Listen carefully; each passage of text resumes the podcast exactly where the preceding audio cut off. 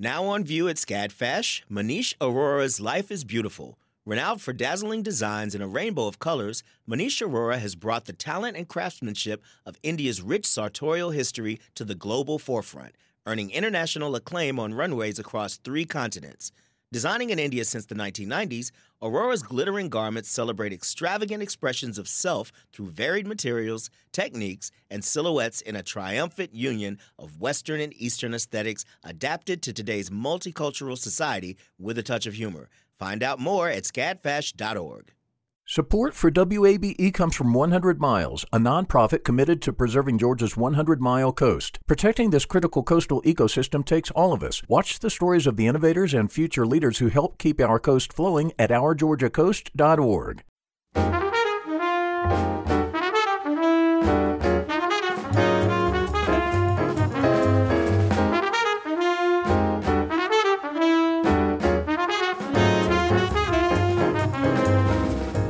From WABE in Atlanta, this is City Lights. I'm Lois Reitzes. Thank you for listening.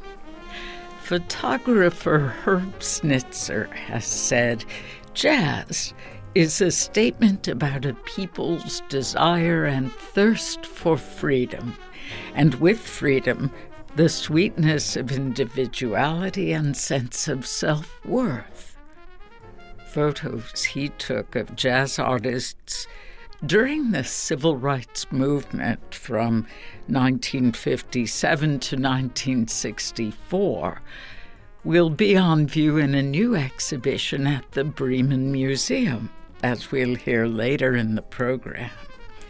First, Marietta based artist Doug Pisek is classified as a master woodworker from the Woodworkers Guild of Georgia. He has received numerous awards in national juried exhibitions, and his works can be found across the U.S., in European and Israeli collections. He joins us now via Zoom. Doug, welcome back to City Lights. Oh, it's such an honor to be back. Thank you so much for having me. Your latest series is called Art for Our Unusual Times. What was the inspiration? Oh, it's all the unusual things that we're all going through now as we're adapting to the current COVID pandemic. It's obviously been quite a bit of a challenge for literally everybody and it's one of the rare times as an artist I've actually felt truly inspired to create something based on what was happening around me. And I created a series which is currently three key pieces which tie in on our attack on the virus and also the virus's impact to our body and our impact to our psyche or our mind it's just something that's been running through my head and I had to get it out in physical form. How long did it take you to first envision and then create these three pieces? Oh, it's interesting. Several months back, as I was just hearing and thinking about how we were trying to come up with viruses and attack, you know, what what we have going on around us, I came up with an inspiration for my first piece, which is called The Cure. And that's our attack on the virus. And the, the inspiration for that was pretty much something I, I almost woke up and just said, I just saw a vision, and the vision was of a hammer slamming down and destroying the virus, which is a physical representation of what this art is. It's an actual spherical view of a virus with the little nodules coming out of it and and I created what looks exactly like a steel hammer, an iron hammer pounding down and cracking it open. And I had the vision of it, but to physically make it was something that was uh, very therapeutic, exciting, and and I felt hopeful and inspirational for others, which is why I put this virtual exhibition together. You mentioned that the piece is created entirely out of wood, including the hammer, or is the hammer metal? It's including the hammer. It's actually, I have this large handheld iron, small miniature sledge, and that was my model. But the hammer itself is 100%, the hammer head is made out of maple and is cut to look exactly like a hammerhead. And then it has an oak handle, which looks just like a regular tool handle. And I, but I carved all of it myself with all my own tools. So you craft by carving the individual parts. It it's not as a sculptor would mold clay or chisel from marble. Correct. It's actually very uh, it's very very unique with um, when you work with materials such as wood and others as well, but with wood in particular, which I work quite a bit with. It's often often depending what you're trying to make. It's actually appropriate to make things in sections and pieces. So for this, the hammer head was a single piece, the hammer handle was a single piece, the sphere was a single piece, and there's approximately 20 of these uh, these, these burl nodules that are wrapped around the piece are all individually done. The trick is to figure out how to design it in advance so that when you put it all together, it looks seamless and in this case somewhat realistic with the way it was all pulled together. It's I know it's difficult over the radio, but I do find that those that have seen it have all felt like it's been visually pops as to exactly what's been represented. And I'm actually very fortunate. The particular piece we're talking about now is actually shown in the current um, the current edition of Fine Art Connoisseur magazine. Mm. Now, you have another piece in this series called Thoughts in Isolation. And I read that you created a social media campaign asking your followers to share one word thoughts about their experiences in isolation due to the pandemic. What were some of the words you received? Uh, there were so many that had come back to me. I'd received over a hundred words of, of thoughts people had, everything ranging from fear to anger to the word vote you know, which means, which is so sad that people are, are thinking of this from political aspect as well as the physical aspect or the mental aspect, because this pandemic is hitting everybody from every angle and every direction. What I wanted to do was to narrow it down to just 19 words. COVID 19, you know, obviously the symbolism there.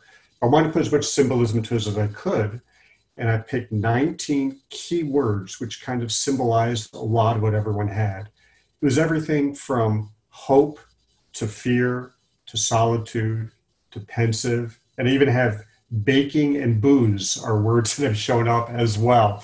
There's so much there's a reason there's no more flour on the shelves and apparently booze has been a big factor as, as well for some individuals for the response. I just thought they were very appropriate not only because it's the thoughts people are having but also you know the humorous aspect as well. Did you receive a lot of repetitions of words. Did that help you narrow things down? Yeah interestingly there were some. There were a lot of synonyms. Um, you know, the words lonely and loneliness had shown up, you know, often, which which is sad but critically important to be thinking about. And I picked ones that just really stood out, that that were very much um, uh, the basis, I think, that covered whatever happens with everyone. And what's interesting about this piece as well is that although it's talking about isolation, I felt it was important to reach out to the community to get the input.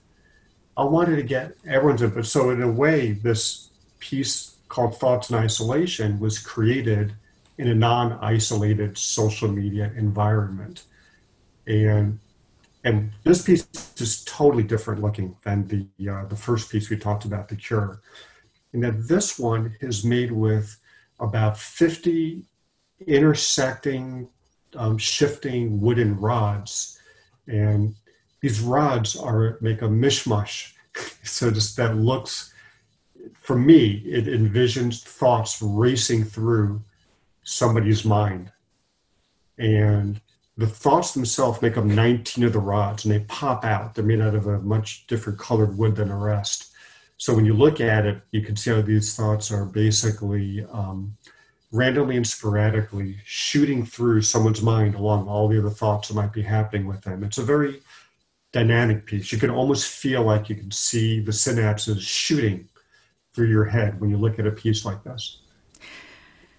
The third piece is Angel Breath, which has a poetic name. It's also sad to view this. Yeah, I think it's important to have the sadness as well as the hope and the happiness. It's a combination piece, but there's definitely sadness to it. This is our body's response, is what this one represents, and also very different than the others. This one was inspired by an earlier piece I had done, which was a heart and lung sculpture, which I was commissioned to make for a pulmonologist, not surprisingly.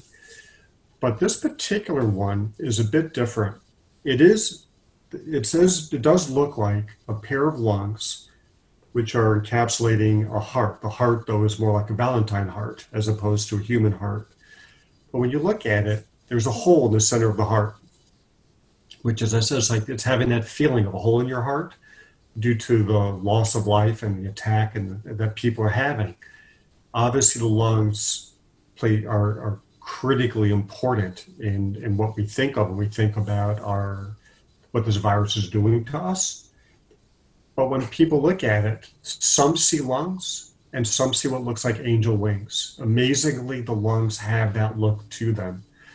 And I did shape them a little more elongated to have a bit more of that feeling.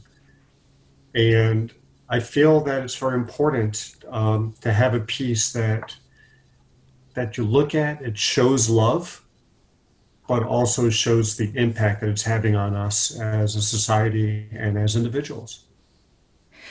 Doug, clearly you've been acting on your inspiration having created these complex and thoughtful pieces, how has it been for you as an artist during COVID 19, aside from creating these pieces in response to the disease?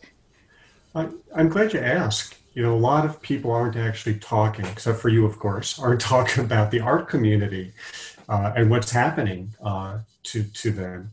Uh, one of the galleries that was showing my work has shut the doors. Uh, it's very difficult for all businesses, obviously, with the impacts. And a lot of a lot of galleries and museums have put together virtual exhibitions. And for example, my exhibit, what we're talking about now is a virtual exhibition I put on my website so people can come and visit these three pieces and actually videos of all three pieces so people can see them in three dimensions and, and try to actually vision them being there in front of them. And it has been difficult, though, in general, because people have a harder time going and seeing the works.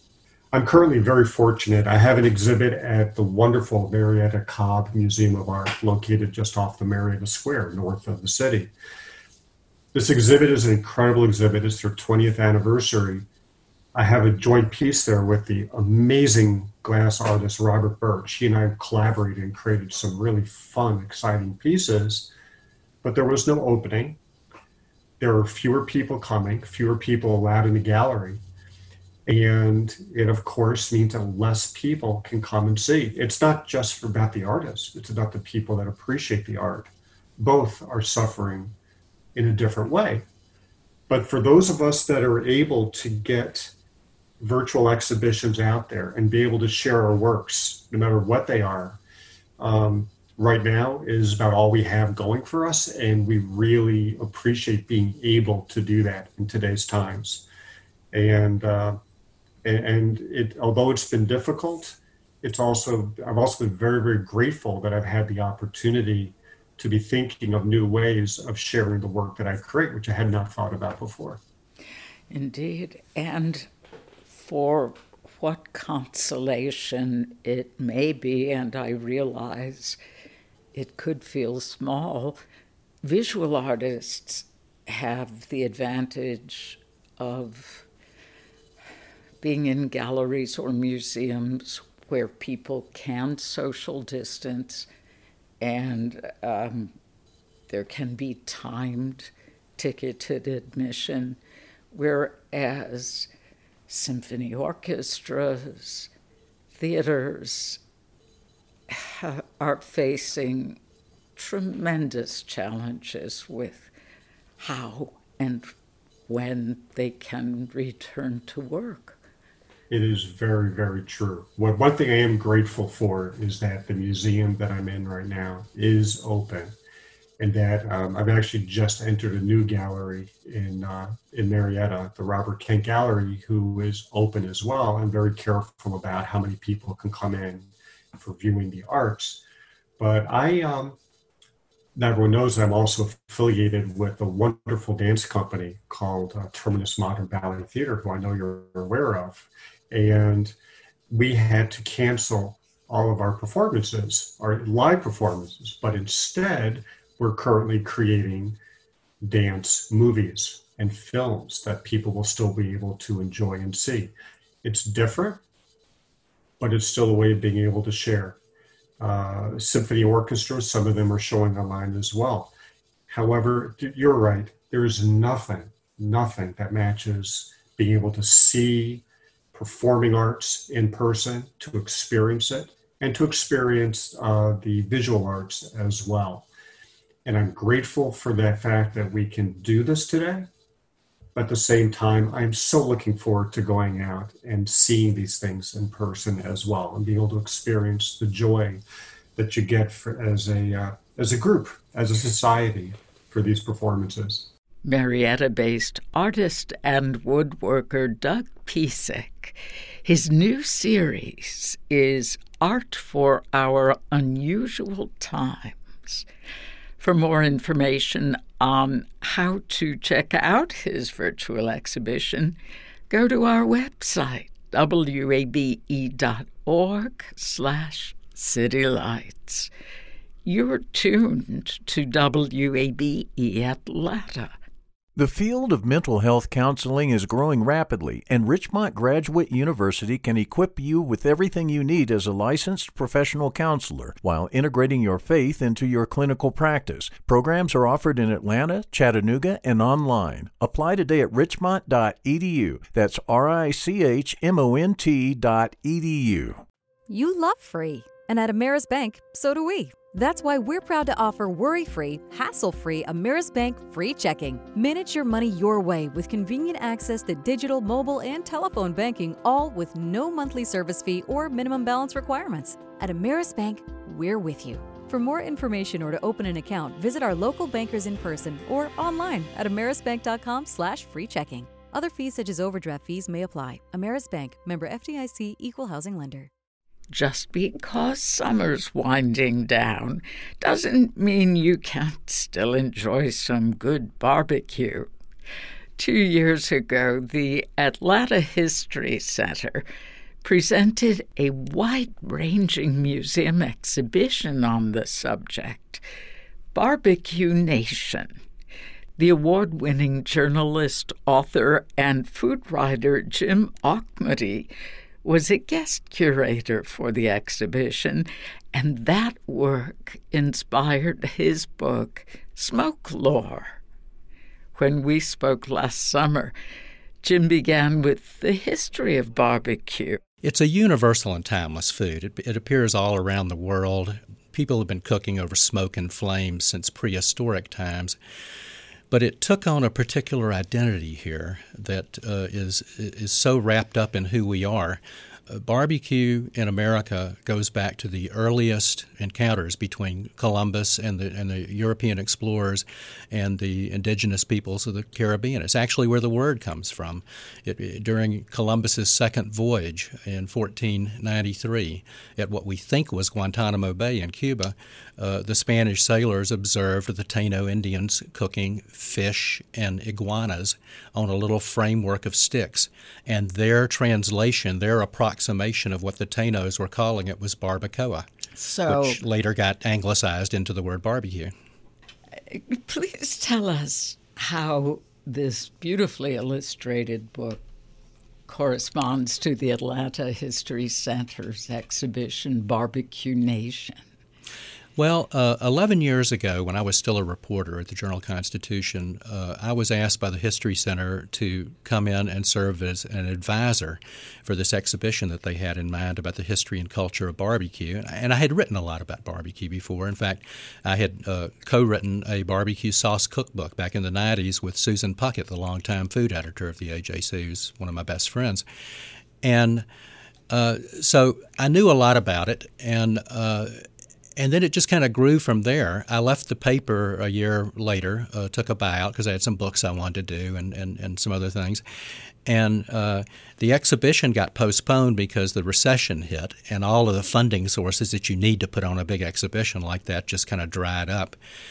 But in the meantime, they asked me to do a companion book to it. And so I agreed to do that and started working on it. And then after the exhibition got put on hold, I went and did this other book, The Class of 65. Did a whole other book in between the beginning and the ending of this book. Which is now a classic.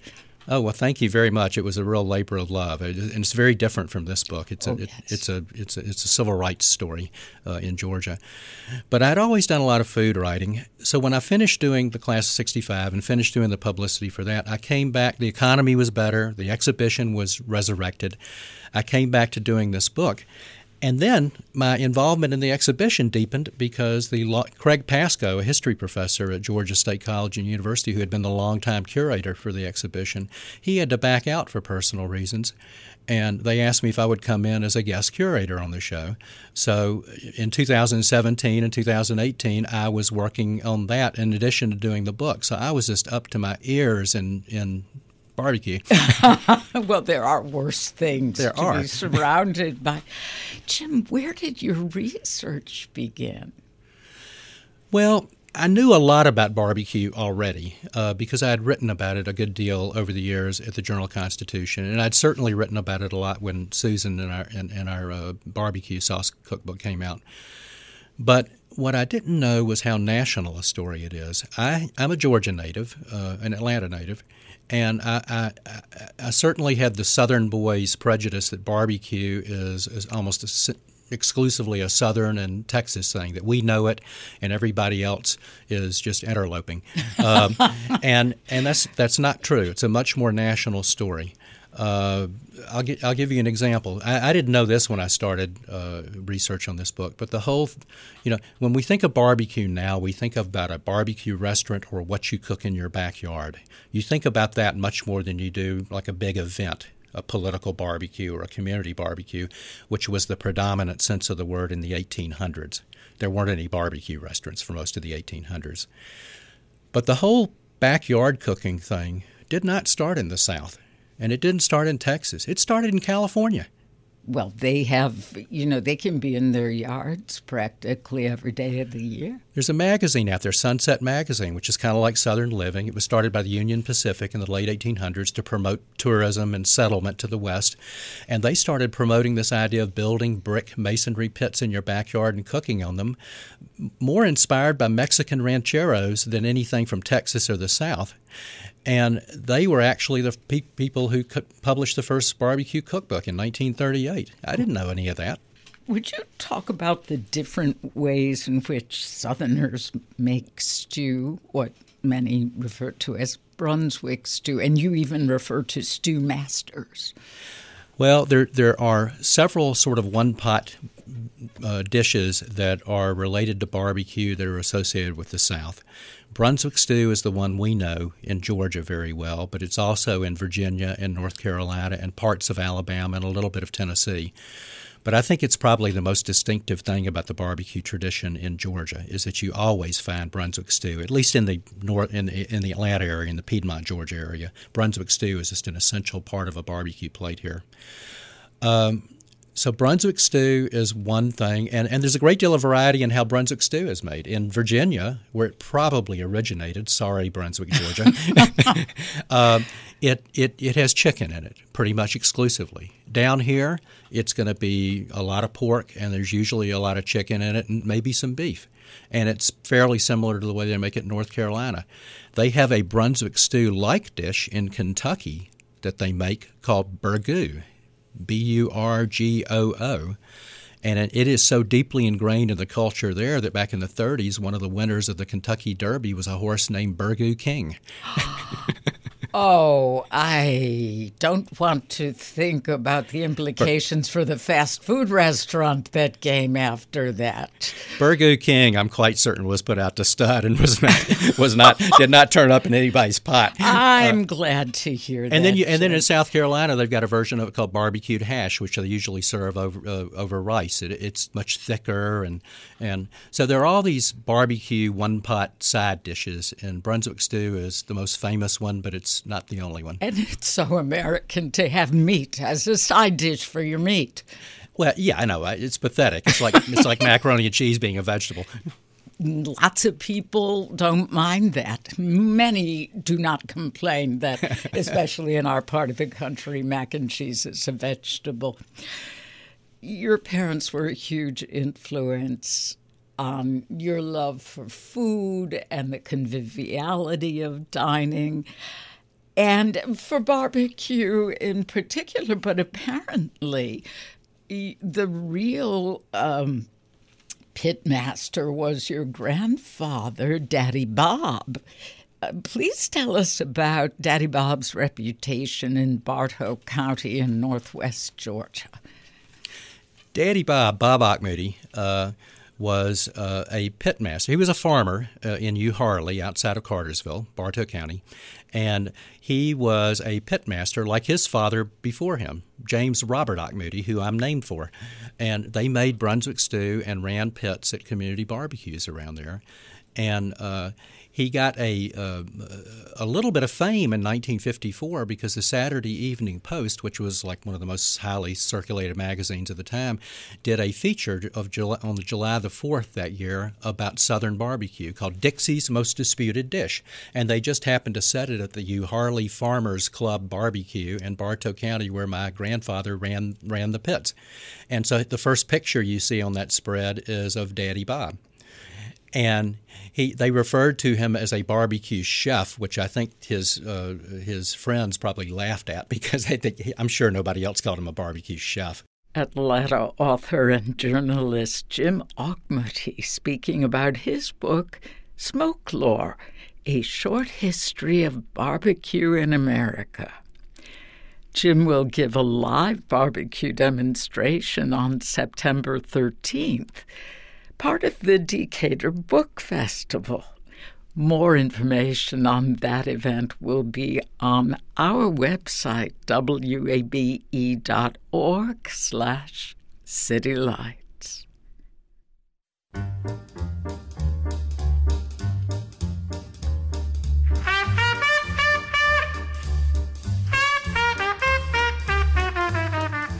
Photographer Herb Snitzer has said jazz is a statement about a people's desire and thirst for freedom, and with freedom, the sweetness of individuality and sense of self worth. We must salute jazz musicians, not only as jazz artists, which they were, but as American artists. His work is the subject of a major exhibition at the Breman Museum, a jazz memoir, photography by Herb Snitzer. He joins us now, along with curator Tony Casadante. Welcome to City Lights. Thank you very much. Thank you, Lois. Glad to be here. Herb, you have photographed icons Louis Armstrong, Nina Simone, Miles Davis, Dizzy Gillespie, Duke Ellington, John Coltrane, and Count Basie, among others. When did your interest in photographing jazz musicians begin? Oh, a long time ago. 1958 when I was uh, commissioned by Metronome magazine to do a study, a visual study of Lester Young, the great tenor saxophonist of the Count Basie Orchestra at that time. And I was just so captivated by what I was feeling as much as what I was seeing. It was, it was uh, quite a jolt to my emotional system. I never anticipated that I would get so involved with the music, but I have and have still am uh, after all these many years. I'm curious about how you developed relationships with these artists. Would you go to particular clubs, their hangout spots, uh, introduce yourself? Were, were you invited to their parties? Well, I did become part of the jazz scene in New York at that time, and uh, it, it just uh, was almost accidental all of those wonderful photographs I made of uh, Louis Armstrong, I made while we were on tour and I was on his bus and we were just hanging out. And, and I really mean hanging out. I mean, jazz musicians are a breed apart. I just love them. now, your photography career spans more than 50 years. Tony, why does the exhibition focus on the years between 1957 and 1964? During that period, Herb was a young man, grew up in Philadelphia. When he finished art school, he heads to New York to, you know, make his mark on the world. And uh, as he said, the job for Metronome, he had been freelancing for a while, was a year after he was in New York. And then that opened up the world of jazz for him and a permanent position on Metronome magazine, which again got him into the community. The focus of the exhibition for that period was it was a very rich time, a great deal of social change, and Herb was kind of right there on the pulse of it. And that is really kind of a core of his work. Herb is still a working photographer. I'm sure gets a little tougher now with his age and COVID, but he is actively documenting his entire life. But that particular period was a was a particularly strong period in Herb's career, and it's kind of the focus of the exhibition. And then we deal with a later period when he came back to jazz and reacquainted with a lot of these same artists in the 70s and 80s and into the 90s. And then we also have other aspects of the exhibition that deal with his social work and uh, social issues that he's documented throughout the arc of his career. The main focus is that early period, but the exhibition is rather expansive and we have a, a, a lot of different subjects that are covered. It's very much an autobiographical exhibition, Tony. Was that partly your intention? Well, it was Lois, and some of this, it's interesting also how it's morphed over time. I mean, we're talking now in September, and this was all supposed to be in the can and back to Herb's house by now. And we're just getting up on the wall due to COVID. We were supposed to open this in April, and it was supposed to run alongside the, the jazz festival. So when we were laying out the exhibition, it always had that aspect of I don't want to say a retrospective because we have a nice big venue there and Herb has wonderful work over the course of his career. So we were able to highlight and focus on areas, but then also add more information and depth of Herb's work. And, and the social issue is kind of a almost a concurrent figure because those social issues go back to the 50s and run up to 2016. So, you know, there there's an arc to that as well. Um, and it was just nice being able to display both sides. Herb, what were you hoping to reveal about African American jazz artists that mainstream, predominantly white newspapers and magazines were not showcasing during that era? They couldn't ignore Louis Armstrong or Duke Ellington, Dizzy Gillespie, these, these Miles Davis, certainly, these were all crossover artists and were accepted by the white world. I mean, that's pretty obvious today in looking back as to how these men and women integrated themselves within the bigger community. One of my favorite is Nina Simone. I mean, I was called by the Colpix Records to do a photo session with Nina uh, in anticipation of their, their publishing her new uh, record. So I got to meet her and we became fast friends. We were pretty much the same age, uh, had the same political viewpoints about things, and just stayed in touch with each other all those years. I know a lot of people think she was very difficult, but I loved her, and that was important for me. She was an amazing artist. She was a great artist, just wonderful. Can you tell us about your parents' refugee story?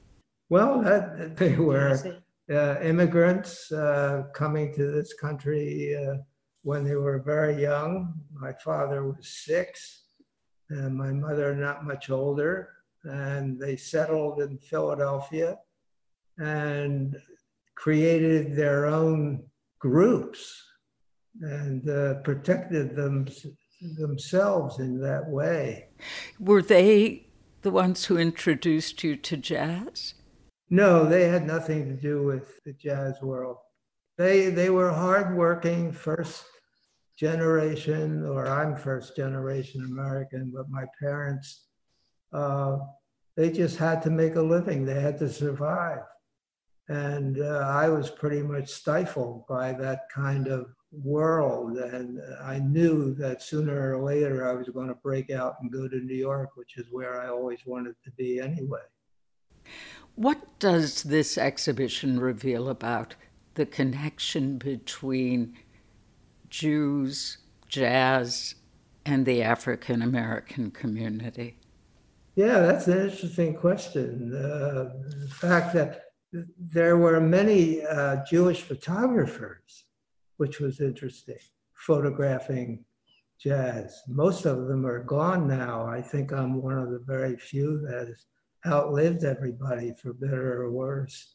So the connection is an obvious connection. The, the struggle of uh, Jews in America, the struggle of jazz musicians to, to live without the fear of the cops which uh, I've always felt was a, a, tragic moment in the history of uh, Black relationships and Jewish relationships.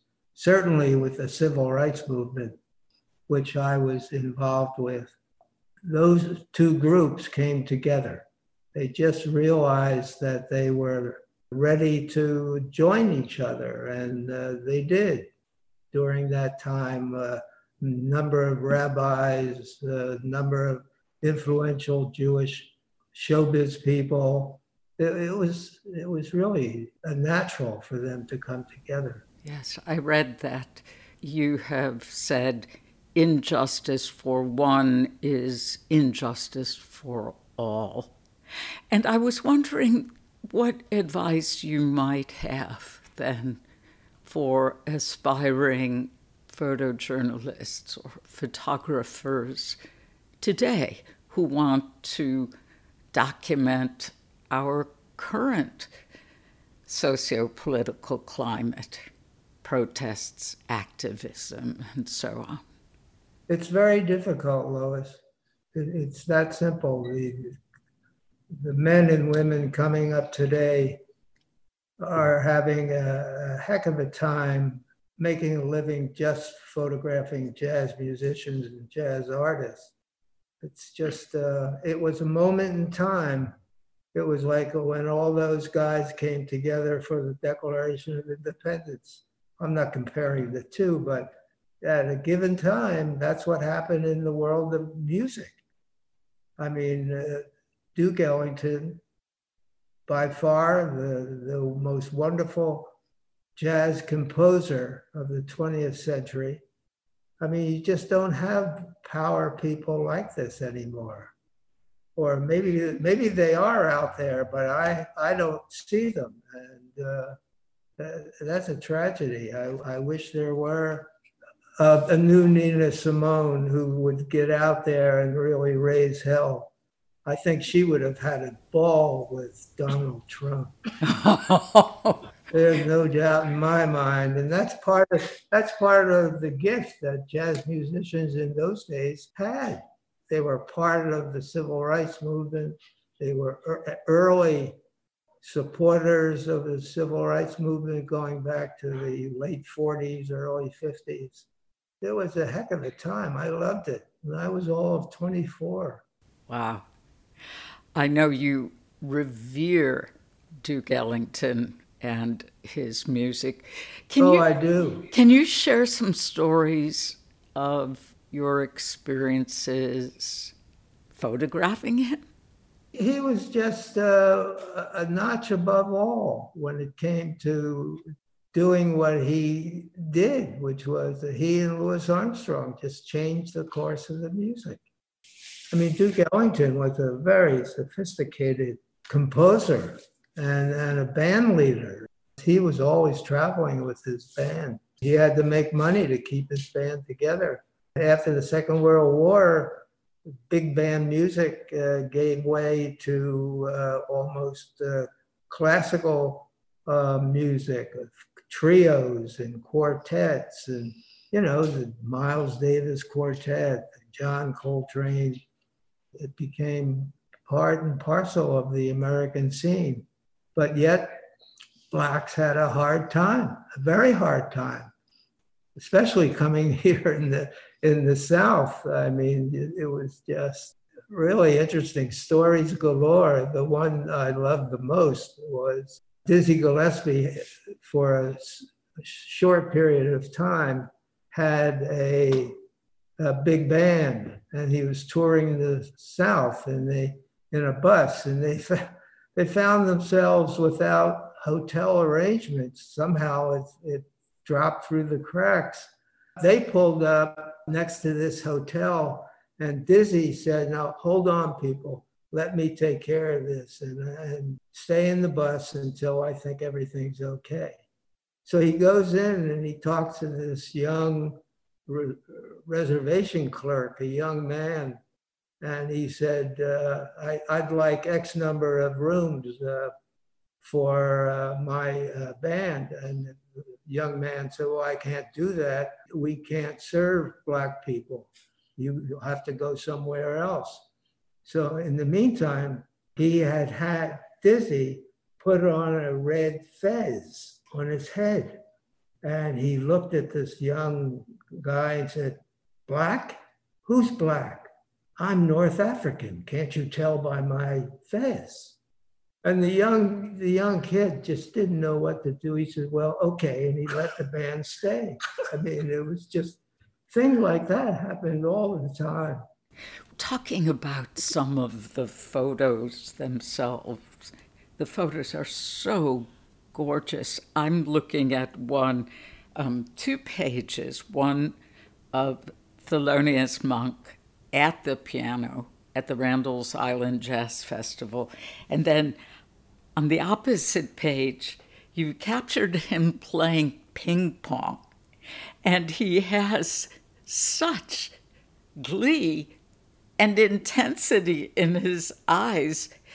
I'm amazed. The paddle itself looks like you captured the vibration or the action of it. Can you tell us something more about that? Monk was, he, he lived on a different level. I mean, he was the strangest but most loving of all the men and women that I uh, met. He just lived on a plateau like Duke, just his own person. Nobody tried to imitate him. He didn't try to imitate anybody else.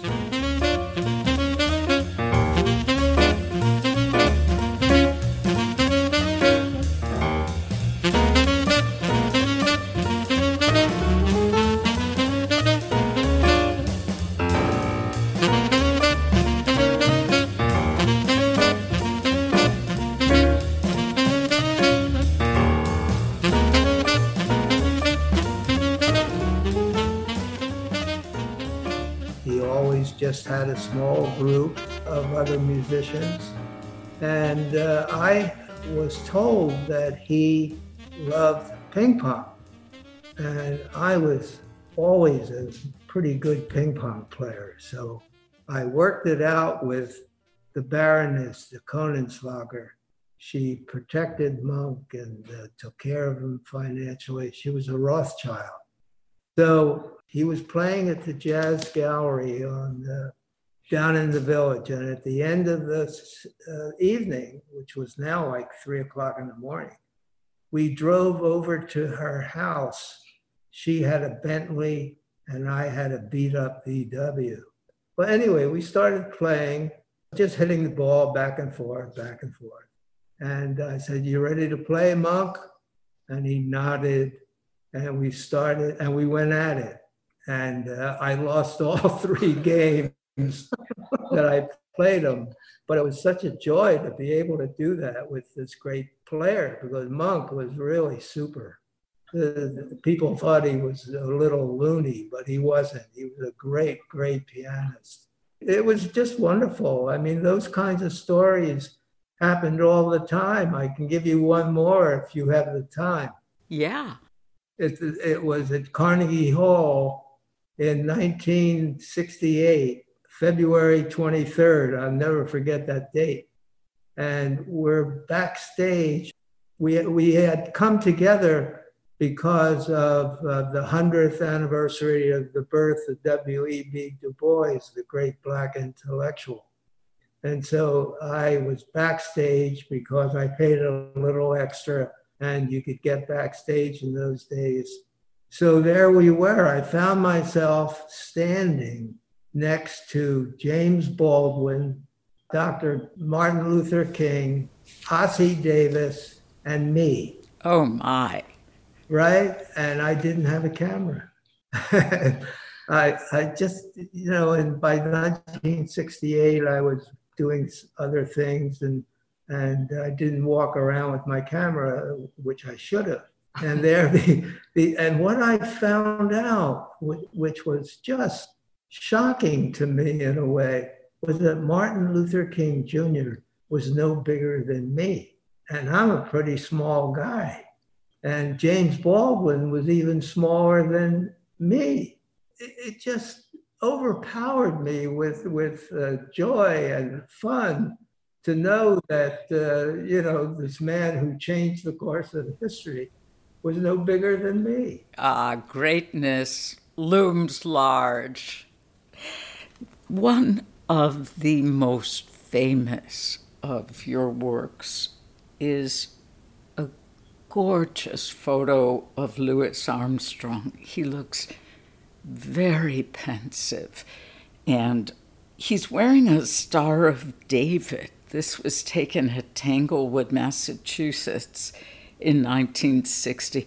What can you tell us about that photo, Herb? We were on the bus going from New York to Tanglewood, and Louis was a smoker.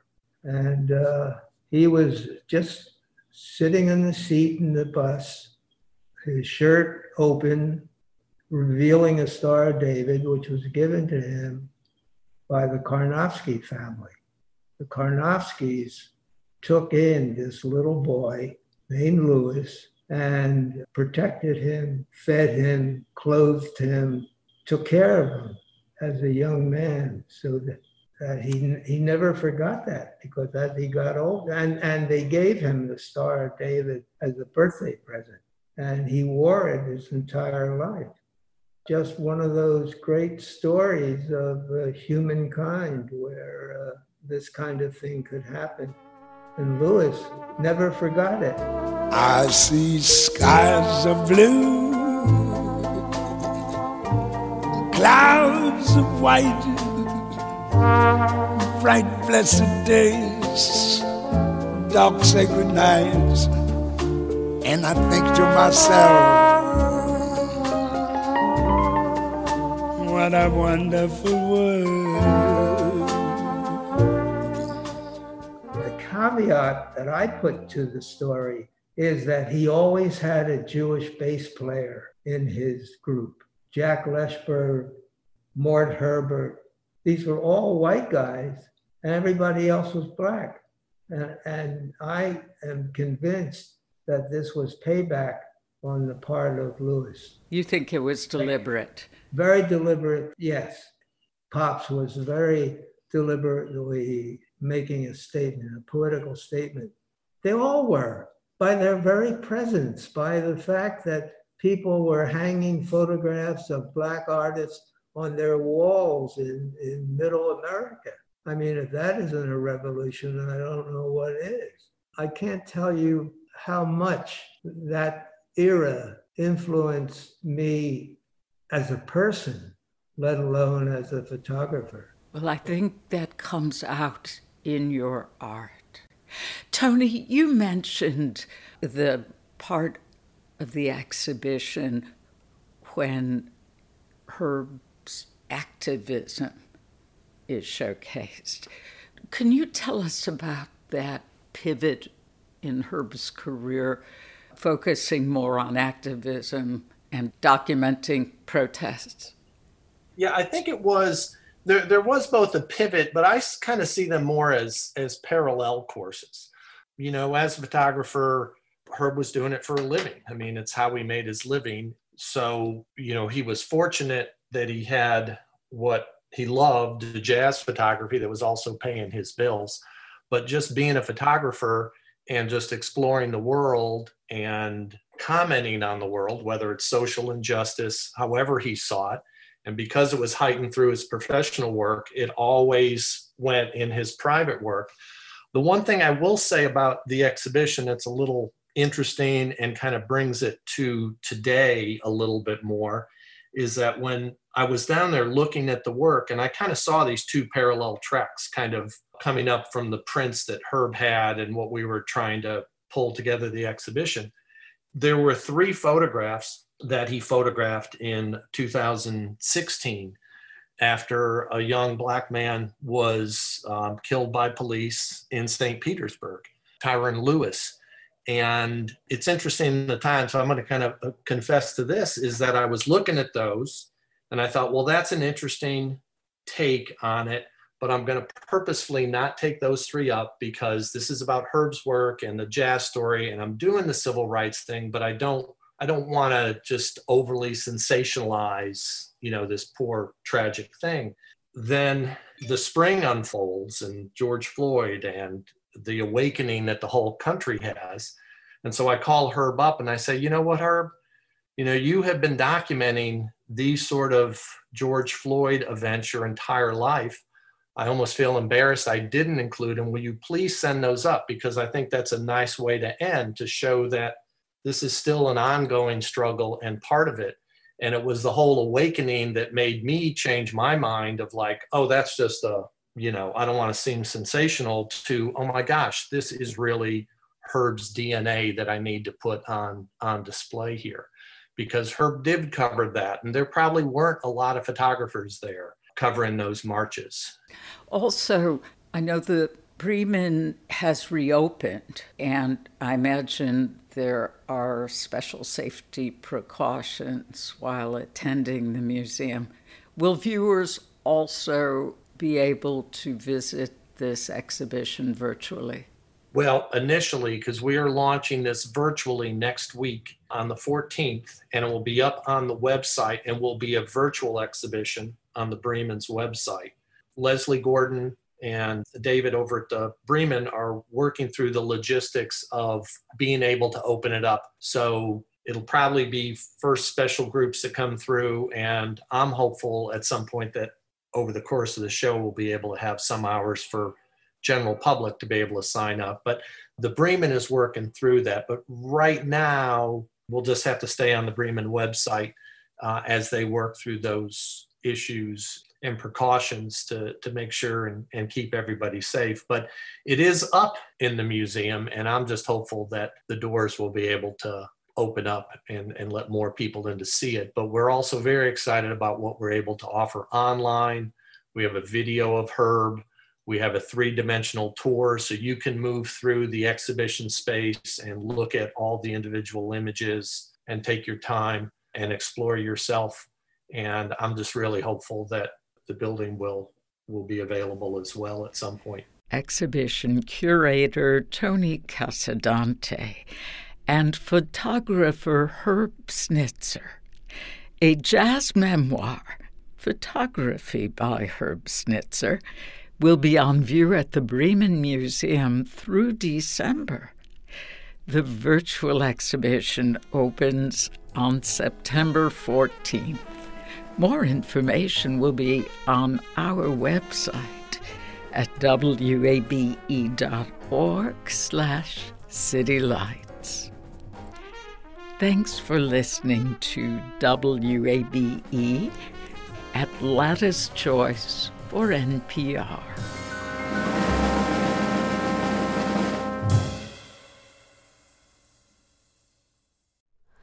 Hi, it's Terry Gross, the host of Fresh Air. We bring you in depth, long form interviews with actors, directors, musicians, authors, journalists, and more. Listen to our Peabody Award winning Fresh Air podcast from WHYY and NPR. The world is full of mysteries. Are ghosts real? Is that yogurt expired? Hey, the unknown can be scary, but when you donate to WABE, you know where your money is going. Your gift supports the journalism that keeps you informed and the programs that pull back the curtain on complicated stories. Help us make the world less mysterious. Become a member now. Go online to wabe.org/donate and thanks.